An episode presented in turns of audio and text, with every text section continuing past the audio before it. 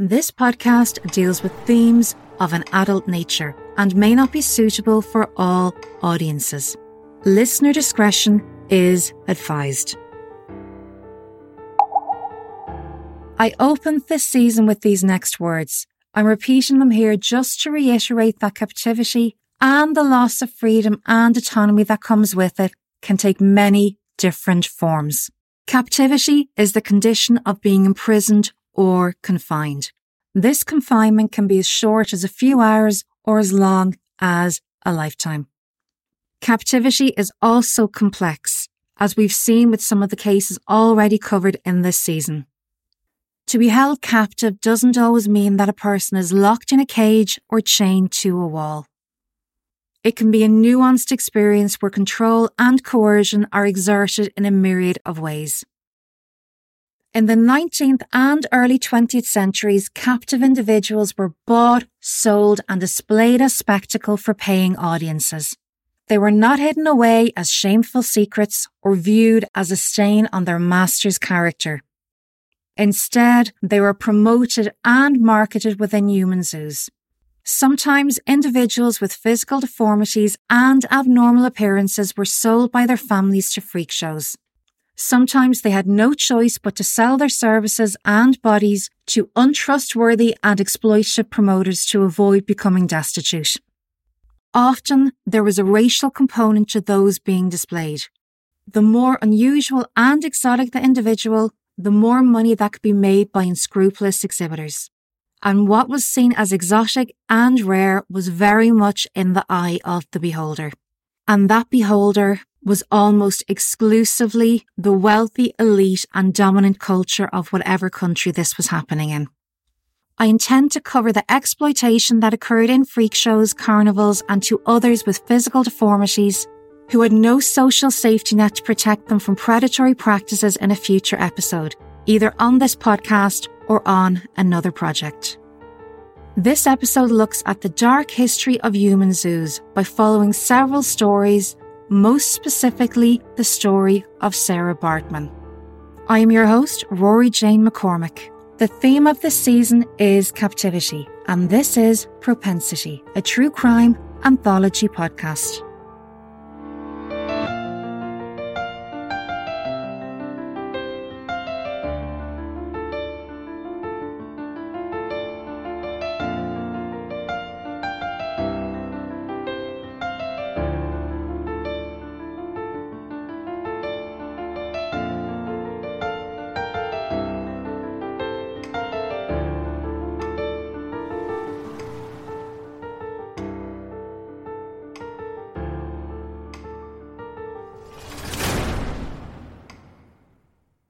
We can't discuss human zoos without first looking at the conditions that allowed them to not only exist, but to flourish in the United States and Europe in the 19th and 20th centuries. The very concept of exhibiting human beings to paying audiences is one that is steeped in colonialism, eugenics, and scientific racism. Author Jürgen Osterhammel describes colonialism as being, quote, a relationship between an indigenous or forcibly imported majority and minority of foreign invaders, end quote. He says, quote, the fundamental decisions affecting the lives of the colonized people are made and implemented by the colonial rulers in pursuit of interests that are often defined in a distant metropolis. Rejecting cultural compromises with the colonized population, the colonizers are convinced of their own superiority and their ordained mandate to rule. End quote. We can apply colonialism to refer to any country or civilization that has attempted to forcibly subjugate another population. In modern terms, this can refer to the British, French, American, Japanese, Chinese, Spanish, Portuguese, German, Dutch, and Belgian former empires. We can also see it play out in Israel and their treatment of the Palestinian people. Most of these countries also practice cultural imperialism, which includes the gradual erasure of the native culture, language, traditions, and religion in favour of the beliefs, language, and culture of the colonisers. This was frequently implemented by violence and force. The conditions put in place by rapid colonial expansion in the European context allowed for dangerous and highly flawed ideas around race and specific ethnic groups to proliferate. These ideas were supposedly legitimised by the powerful elite in each respective country through the prism of science and extensive research. The reality was very different.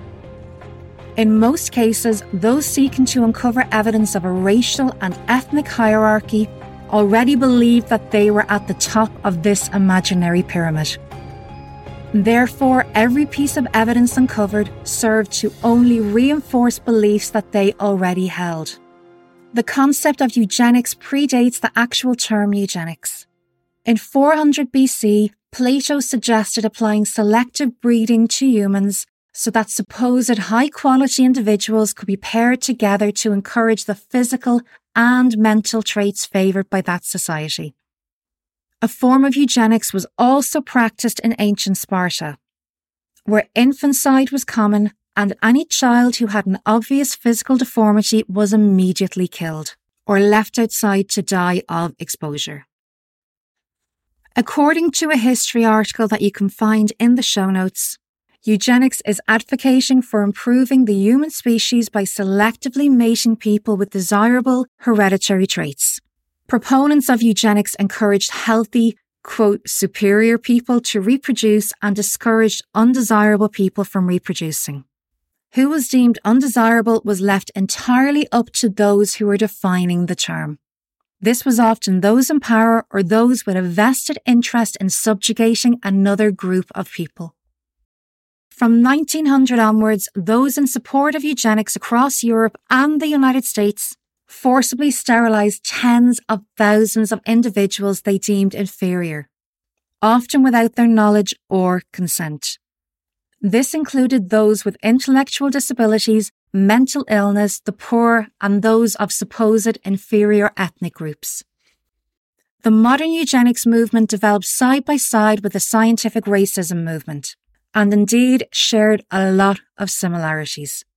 A National Human Genome Research Institute article defines eugenics as, quote, the scientifically erroneous and immoral theory of racial purity and planned breeding. End quote.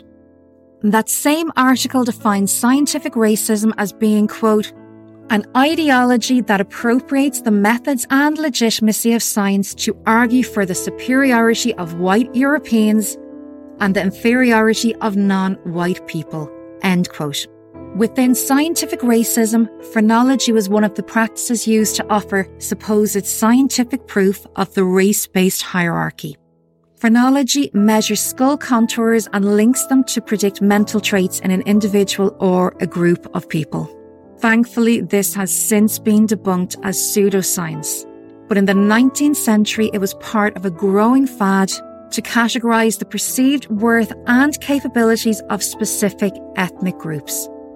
Contrary to popular belief, this racial categorization was not based just on skin color, but was applied to any group that those in power deemed inferior, such as Africans, Indians, Asians, Indigenous people, the Irish, Jewish, and Muslims. And you might be surprised to find the Irish in there, but up until the 1970s, the white establishment in America and in Britain and in parts of Europe did not view Irish people as being white, or at least not white enough. For example, in Victorian Britain and 19th century America, anti Irish and anti Catholic sentiment were rampant. Irish people were categorised as ignorant, uneducated, violent, and drunk. The racist British magazine Punch regularly depicted the Irish as degenerates and used phrenology to justify this categorisation. Many depictions in Punch portrayed the Irish as having bestial and ape-like features. These false and discriminatory beliefs followed through into the 20th century. American writer H.P. Lovecraft known now for his rabid racism as much as for his writing, had the following to say about Ireland in 1921. He wrote the following statement concerning the possibility of an Irish independent state. He said, quote, If the Irish had the right to independence, they would possess it. If they ever gain it, they will possess it until they lose it again. England has the right to rule because she does. It is not chance, but racial superiority, which has made the Briton supreme. Why have not the Irish conquered and colonized the earth if they be so deserving of regard? They are brainless canaille. Canaille is a word of French origin that I had actually never come across before, despite studying French for several years. And it basically means a rabble or a mob or an unruly crowd. Collectively, these movements sought to reinforce racist and xenophobic beliefs about particular ethnic groups. And in othering these groups, the dominant group, usually the colonizer, could further separate themselves from the colonized. This is true of British portrayals of the Irish, indigenous populations in Africa, India, Australia, and the Americas, and any ethnic group that European colonizers deemed worthy of physical and cultural subjugation. The crux of this is that these empires or dominant groups just didn't see us as people. Skin color, ethnicity, physical attributes, language, culture, nature. These were simply excuses they gave themselves to justify their hate and bigotry. None of it is true. None of it is based in fact or steeped in reality, regardless of the supposed veracity of such claims. These are the stories they tell themselves. They were and are fables agreed upon. These stories were propagated and stoked simply because this narrative somehow benefited the ones who created and repeated them. The fact that these stories and stereotypes are so easily interchangeable between races and ethnicities proves that they are not real. They are a fabrication. They're literally pulled out of thin air. They are about power, control, and the subjugation of particular groups for the benefit of those seeking to exploit them. On the one hand, the dominant culture would build up the savage enemy group as being fierce, dangerous, and just waiting to attack and ravage the civilized populations. And on the other, they would denigrate them as being less than, subhuman, unworthy of human rights, possessing low IQs, and entirely incapable of governing themselves. I suppose this binary opposition of the colonized being the greatest enemy to ever exist while simultaneously being incapable of independent thought gave great comfort to the colonizers who created these narratives. Human curiosities have always been displayed for profit. This has been true throughout human history. Sometimes the person being exhibited actively participated in the exhibit and put on a show for spectators. For some, particularly those with a disability, deformity, or physical trait that made them stand out from the general population, this was a necessity to keep them alive and sustain their families. For others, coercive control, exploitation, and even slavery conspired to display them without their consent. In America, human zoos and freak shows were a regular form of entertainment. Phineas Taylor Barnum, known publicly as P.T. Barnum, was a showman, promoter, and circus owner who displayed people all over North America and Europe. He also perpetrated multiple hoaxes and created fantastical stories about the people in his exhibits, most of which were completely untrue. One of the earliest hoaxes that Barnum was responsible for was the exploitation of Joyce Heath, whom he claimed was the 161 year old former wet nurse of George Washington. Joyce Heath's birth year is unknown, it's estimated that she was born circa 1756 and almost definitely into slavery. Records on her early life don't exist, and even if they did, they would likely just list her as chattel, the property of a slave owner, listed among his possessions along with animals, property, and furniture. Joyce was a black American slave. We can speculate that she had a husband and children, and probably even grandchildren and great grandchildren. But none of these facts about her life are on record. No one asked, and even if they had, no one cared to record the answers. Joyce's written records began in 1835 when she was purchased by a man called John S. Bowling. She was exhibited in Kentucky. Later that same year, she was sold again to two men called Lindsay and Bartram. They falsely displayed Joyce as having been the childhood nurse of George Washington. George Washington was born in 1732, meaning that his birth predated Joyce's by 24 years. But this didn't stop Lindsay and Bartram. In 1835, Joyce was approximately 79 years old, frail, blind, and partially paralysed. Lindsay fabricated a narrative around Joyce to extract the maximum value from the public. A public who would pay him to view her. But this was unsuccessful and resulted in him selling Joyce to P.T. Barnum. Barnum refined the story of Joyce's background and printed posters containing the following text. Quote, Joyce Heath is unquestionably the most astonishing and interesting curiosity in the world. She was the slave of Augustine Washington, the father of General Washington, and was the first person who put clothes on the unconscious infant who, in after days, led our heroic fathers on to glory, to victory and freedom. To use her own language when speaking of the illustrious father of this country, she raised him. Joyce Heath was born in the year 1674 and has consequently now arrived at the astonishing age of 161 years. End quote. There are a couple of things about this that really jump out at me. Firstly, the outrageous lies. Secondly, it was so clearly written by a man. A man who knows nothing about childbirth and assumes in error that babies are born unconscious and not kicking and screaming into this world. On the 11th of August 1835, Barnum began to exhibit Joyce at Niblo's Garden, a theatre in Soho, Manhattan. Author Harriet Washington described Joyce as having a very small frame, deep wrinkles, and being almost entirely toothless. For many who saw her, Joyce's appearance was proof enough that she was 161 years old, as claimed by those who displayed her. Others, including the press at the time, doubted Barnum's claims.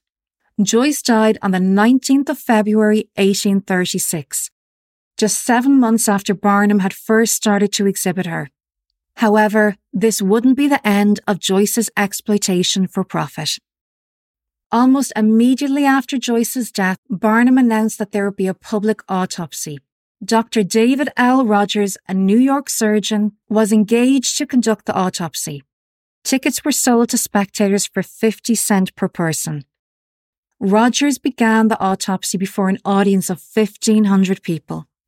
To Barnum's consternation, Rogers declared in front of that same large audience that Joyce was not, in fact, 161 years old, as he had claimed. To cover for his fraud, Barnum announced that the body being dissected was not actually Joyce, and that she was alive and well and on tour in Europe. Once a conman, always a conman. Later, Barnum admitted to the story being a hoax. By this time, Joyce was dead and he had extracted as much financial value from her in life as well as in death that he had nothing left to lose. Perhaps the most infamous tale of exploitation in human zoos is the story of Sarah Baartman. Sarah was a South African woman born in the Eastern Cape in 1789. It's doubtful that Sarah Baartman was her given name. Records indicate her name as being Sarah, Sarah, and there are even a couple of other variations, but we'll likely never know for sure. The Dutch had established the first permanent colony in South Africa in Cape Town in 1652 and would remain a dominant force in the region for much of the next 350 years. By the time Sarah was an adult, the Dutch Cape Colony had become a British colony. Sarah's mother died while she was a young child, and her father was reportedly killed by a bushman while driving cattle. When she was 16 years old, she was married and reportedly had one child who died in infancy. She spent her childhood and adolescent years working on Dutch European farms, likely as a servant. South African History Online tell us that Sarah's husband was murdered by Dutch colonists in 1805. Soon after this, she met a free black trader called Peter Willem Cesar. Free black was a term used to describe black Africans who were either not subject to slavery or who were descendants of former slaves who were now free. All source materials indicate that Sarah was born free, but in colonial Africa, where people were viewed as commodities to be bought, sold, and exploited. This free status was not to last. It's unclear how Sarah ended up in Cape Town with Cesar. Some sources suggest that Cesar persuaded her to join him in Cape Town to work, while others suggest she was forced to join him. Some of the research material even suggests that Cesar had bought Sarah's freedom. But there's no recorded evidence of this, and no one seems to claim ownership of Sarah, which would be the case if she was to be sold on to a trader like Cesar. Sarah worked for the Cesar family in Cape Town for approximately two years, first as a washerwoman and then as a nursemaid. She worked first in Peter Cesar's household and then for his brother Hendrik. Sarah had a relationship with a Dutch soldier, Hendrik van Jong, but that relationship ended when his regiment were dispatched away from Cape Town. Sarah had an unusual body type by European standards. Reports suggest that she had steatopygia, which is a common condition found in Khoikhoi people and others in the southern parts of the African continent. Steatopygia is characterized by excess levels of tissue accumulated primarily on the buttocks and thighs. This was enough to make Sarah a curiosity that could be used to make money by exhibiting her to European audiences who viewed her as an exotic oddity. Hendrik Cesar was an entrepreneur and always on the lookout for money making schemes. In Sarah, he saw the potential to generate substantial profits he began to show Sarah at a local city hospital in Cape Town in exchange for cash.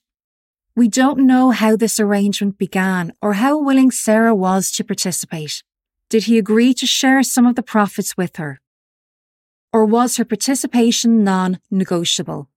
Hendrik soon caught the attention of Scottish military surgeon Alexander Dunlop. Dunlop had a side business of providing British showmen with exotic animal specimens and believed that they could find success in exhibiting Sarah in Europe.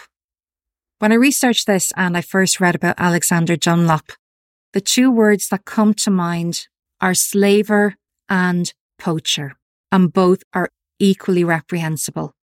When Dunlop approached Sarah with his proposal, she refused. Sarah then said that she would only go if Hendrik joined her, to which Hendrik refused.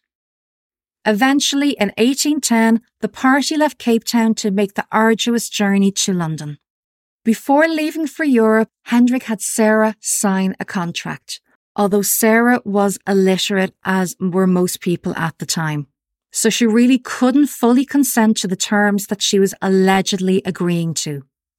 The contract made Sarah an indentured servant for an undisclosed number of years. However, it wasn't honoured and she was later sold into slavery in France. We don't know whether Sarah was happy about this arrangement or if she was coerced into travelling and exhibiting herself. Dunlop secured accommodation for the group on Duke Street, St. James, which at the time was one of the most expensive areas in London. Remember when I said Alexander Dunlop was a slaver? Two young African boys also lived with them, likely procured by Dunlop illegally during his time in Cape Town. The British had abolished slavery three years earlier in 1807, but most slaves in British colonies were not actually freed until 1838. While the public marvelled at Sarah's exhibition, many people were morally opposed to displaying people for financial gain. In a BBC article, Justin Parkinson tells us that, quote, campaigners were appalled at Baartman's treatment in London, end quote. Initially, Sarah was exhibited at the home of influential Dutch British interior decorator and Regency era designer Thomas Hope. Hope had styled a room in his house at number 10 Duchess Street, Cavendish Square with Egyptian inspired decor and he relished in showing off the room to those unfamiliar with any culture outside of their own. Duchess Street was directly around the corner from Dunlop's residence on Duke Street in the exclusive Mayfair area of central London. Authors Crais and Scully wrote the definitive book on Sarah's life titled Sarah Baartman and the Hottentot Venus, a ghost story and a biography. In this book, they state that while being othered as the Hottentot Venus, Sarah was, quote, seen by Westerners as alluring and primitive, a reflection of their fears and suppressed desires, end quote.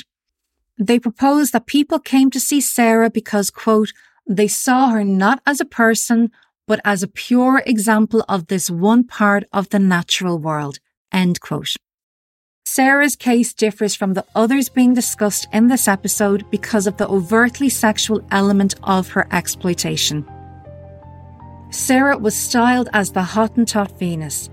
This is now recognised as a racist and inaccurate term, as there is not actually a Hottentot ethnic group. I'm using this term here without racist intent, but to explain what the term means the context in which it was used and how it was weaponized against the people of South Africa. But it's been speculated that early settlers in the Dutch Cape Colony in the 1650s started using the term in a derogatory manner to refer to the distinctive click consonants in the Khoikhoi language. By 1700 and onwards, the term had evolved to refer to all black people regardless of where they came from or which ethnic group they belonged to.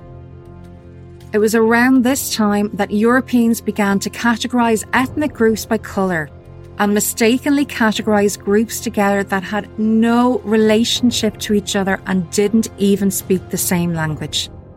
By the 18th century, Hottentot was used as a term of derision to describe primitive savagery in the same way that barbarian and cannibal had been used previously.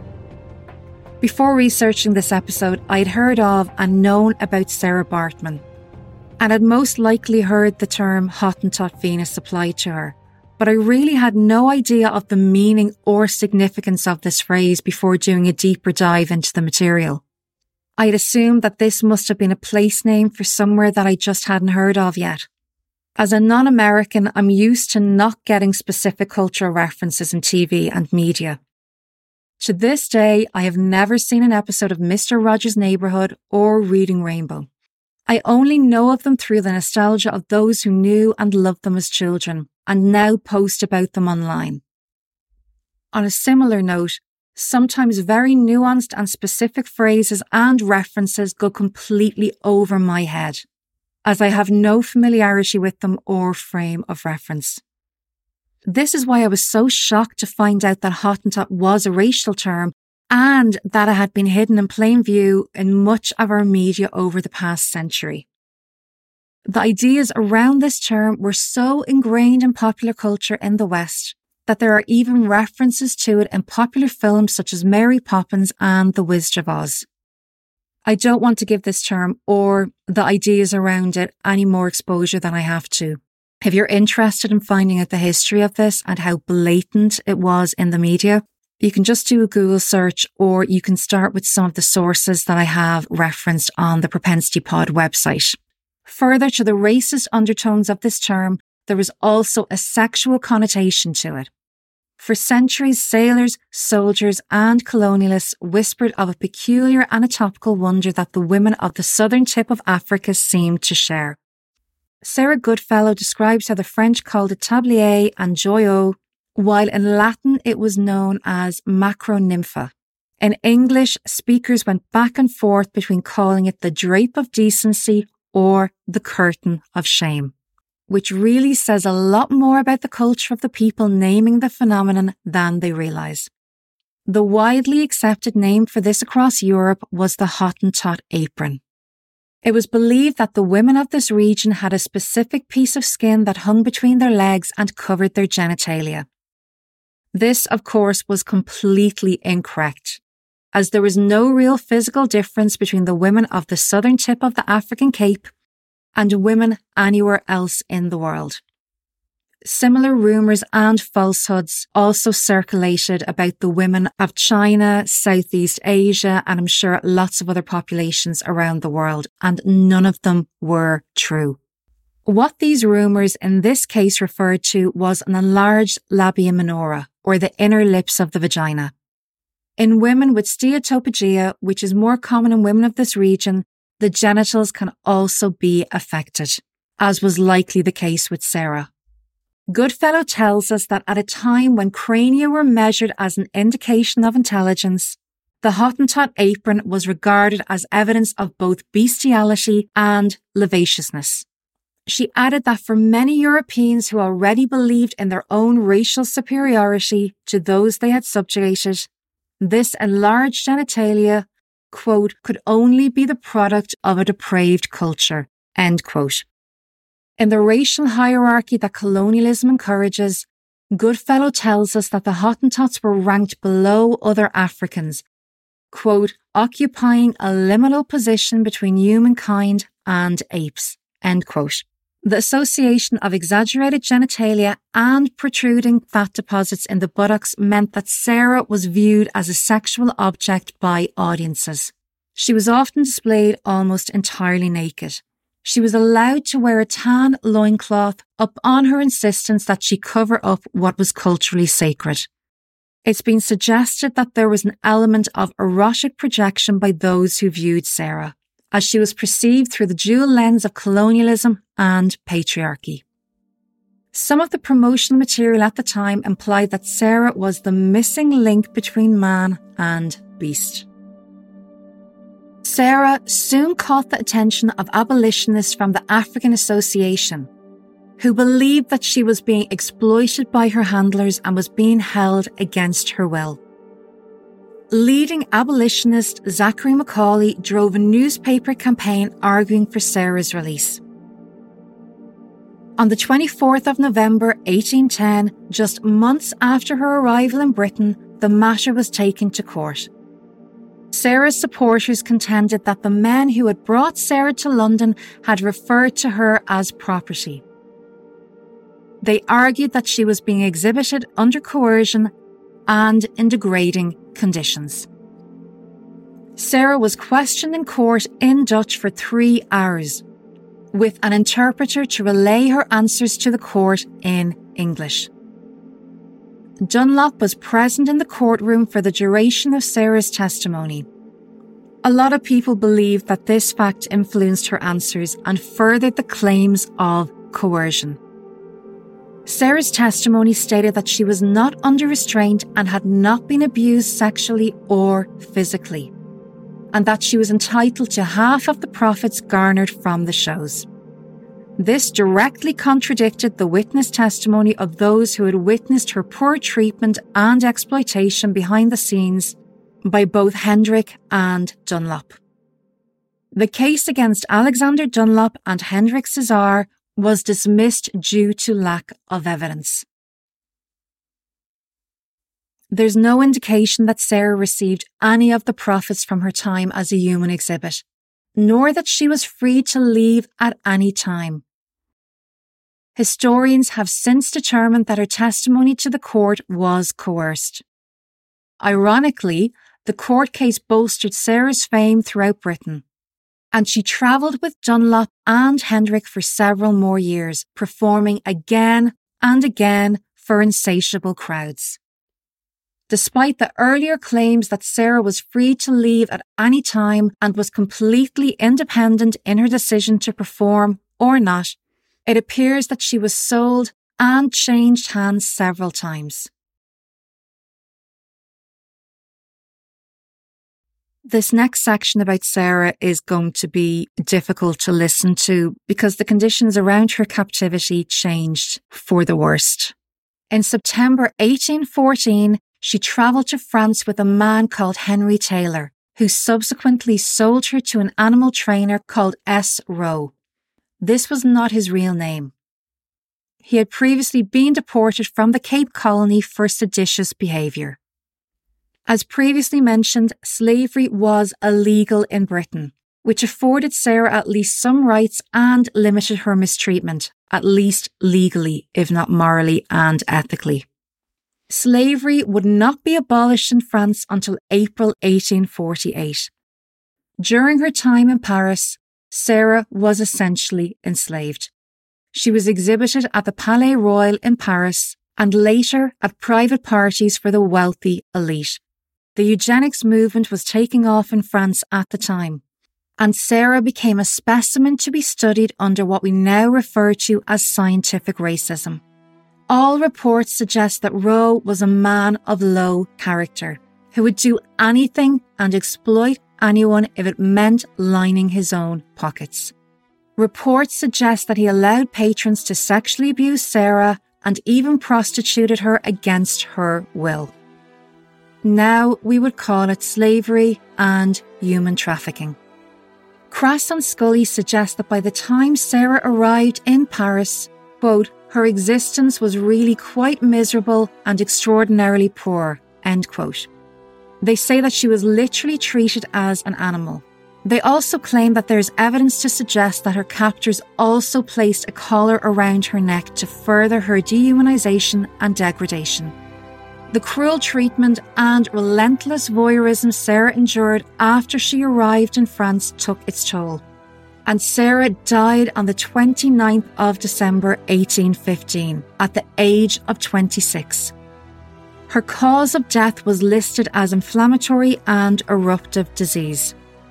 It has since been suggested that her death could have been a combination of alcoholism, pneumonia, or even syphilis. After her death, French anatomist and naturalist Georges Cuvier, who had met Sarah while she was alive, conducted a dissection of her body. He took meticulous notes. Cuvier was a leading proponent of scientific racism. He and others like him believed in a racial hierarchy, which unsurprisingly placed white men, of which he was one, at the very top of the pyramid. Cuvier later published his dissection notes. He is noted as interpreting Sarah's remains through a limited lens, and every finding he made was in accordance with his own theories of racial evolution.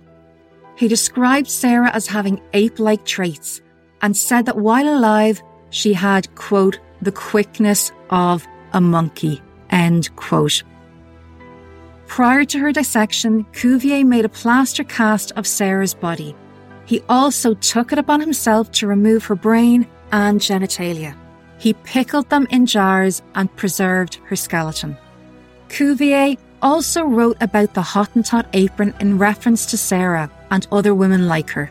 He said that, quote, there is nothing more celebrated in natural history than the Hottentot apron.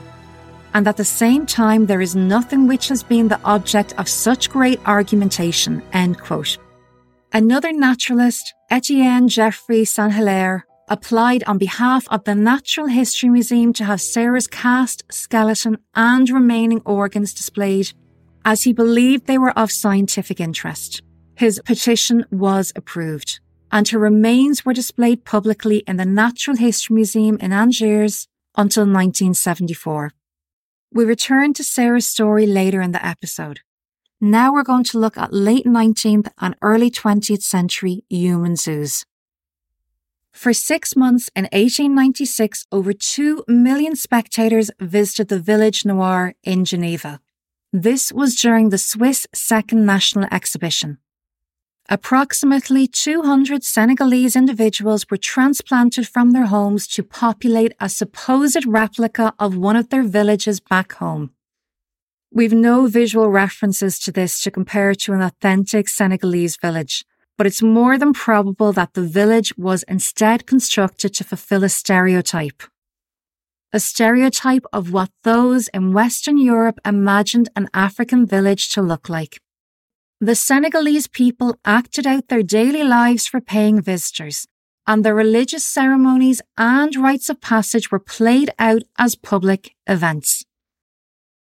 Some in Swiss society objected to the display of humans for the entertainment of the public. Others categorized them as a threat and worried about a possible, I'm using air quotes here, black invasion, as the Senegalese were free to move throughout Geneva during their free time. The practice of displaying exotic people for profit began during the age of exploration in the 15th and 16th centuries. When Christopher Columbus returned to the Spanish court of King Ferdinand II and Queen Isabella I, he brought with him seven individuals from the West Indies that he mistakenly called Arawak Indians. Amerigo Vespucci brought more than 200 natives with him from the Americas when he returned to Spain. Many more had died of injury or disease on the difficult voyage to Spain. Anne Dreesbach tells us that in many cases, these native captives, quote, could not cope with the alien world, suffering from homesickness, reacting adversely to the unusual food, and dying of diseases unknown to them, end quote. Next, I'm going to tell you about the fake Congo village exhibit that was set up in Belgium in 1897. In the late 19th century, King Leopold II of Belgium looked at the colonial expansion of other European countries in the African continent and decided that he wanted some of that action for himself. He unsuccessfully petitioned the Belgian government to support Belgian expansion to the Congo Basin. But those in power seemed to be ambivalent about this prospect. This angered Leopold, who decided to proceed without governmental support to establish his own personal African colony. He found support in other Western countries who were also in the process of carving up the African landmass to exploit for their own benefit. In 1885, Leopold had established the Congo Free State, but the people of that region were anything but free a non-governmental organization called the International African Association was set up to manage the Congo Free State. It had a single shareholder, King Leopold II, and operated as a corporate state. I wanted to tell you about the brutal red rubber system implemented in the Congo Free State by Leopold and his foot soldiers. In the system, local populations were essentially enslaved, murdered, and maimed in the name of profit. Famines were orchestrated, and up to 20 million Congolese people perished as a direct and indirect result of Leopold inserting his interests into his pet project and personal colony. But there isn't time to do this justice in this episode. I have researched and written extensively about this, and have another project planned where I hope to cover the shameful and tragic history of this time period in more detail. I just want to let you know here that I know of and am aware of this abhorrent chapter in Belgian history, and I'm not glossing over it. There just isn't enough time or scope in this episode to do it justice. I will come back to it though, which brings us to 1897. The Belgians didn't just view the Congolese as a form of labour. They also viewed them as an exotic curiosity that Europeans would pay to see exhibited. In 1897, King Leopold II imported approximately 267 native Congolese people to the Belgian capital, Brussels.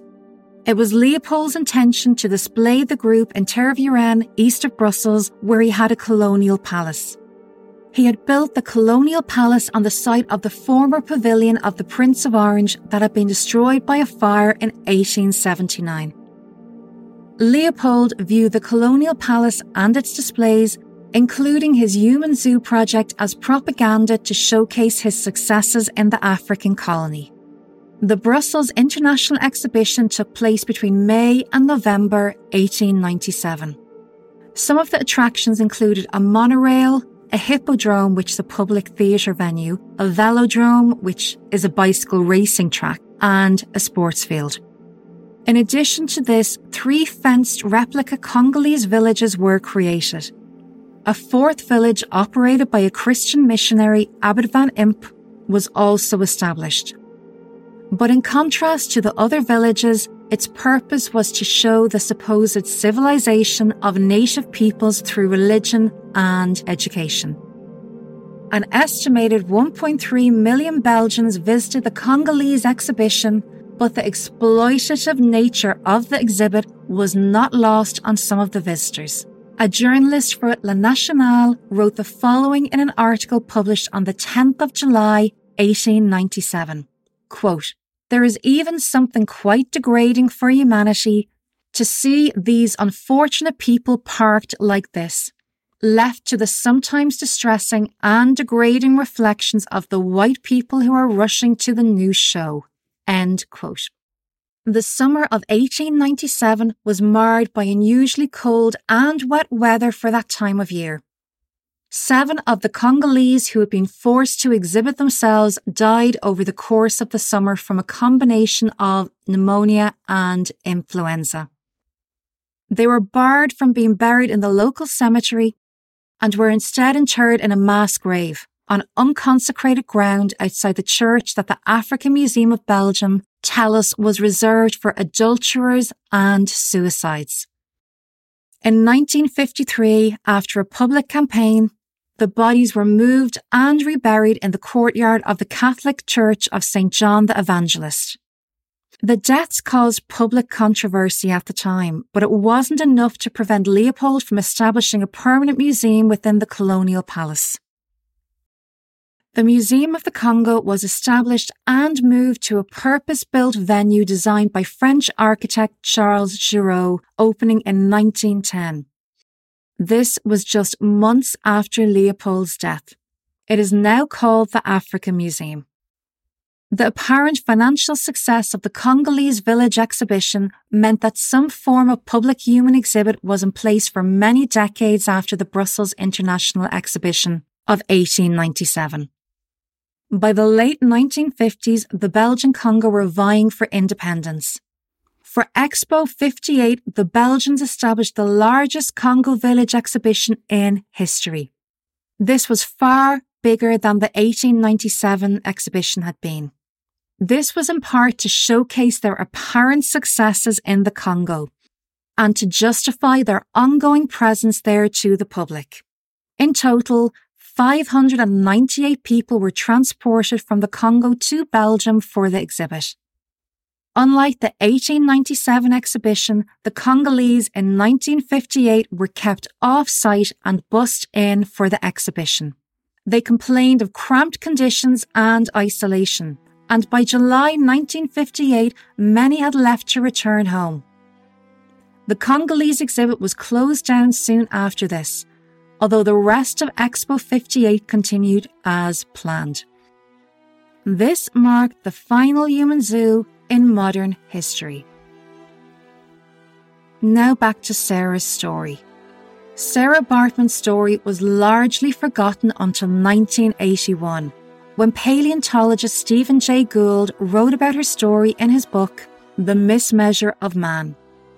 In 1994, when the African National Congress, or ANC, came to power, newly elected President Nelson Mandela made a formal request to France to return Sarah's remains to her homeland.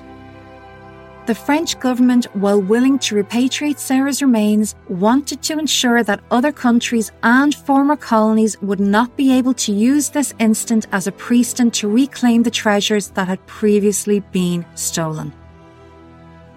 It took the French National Assembly eight years to develop and approve a carefully crafted bill to ensure that this could not legally happen.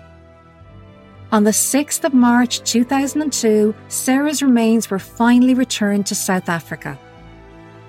Sarah Baartman's legacy has exceeded her short life. In 2015, the Sarah Bartman District Municipality in the Eastern Cape Province was named in her honour. An environmental protection vessel, the Sarah Baartman, is named after her, along with a hall at the University of Cape Town.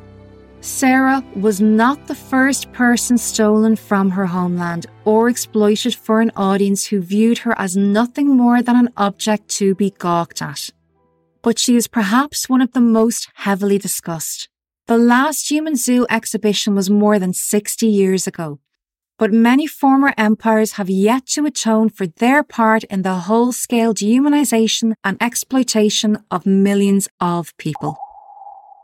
This podcast was written, researched, produced, and narrated by me, Rory Jane McCormick.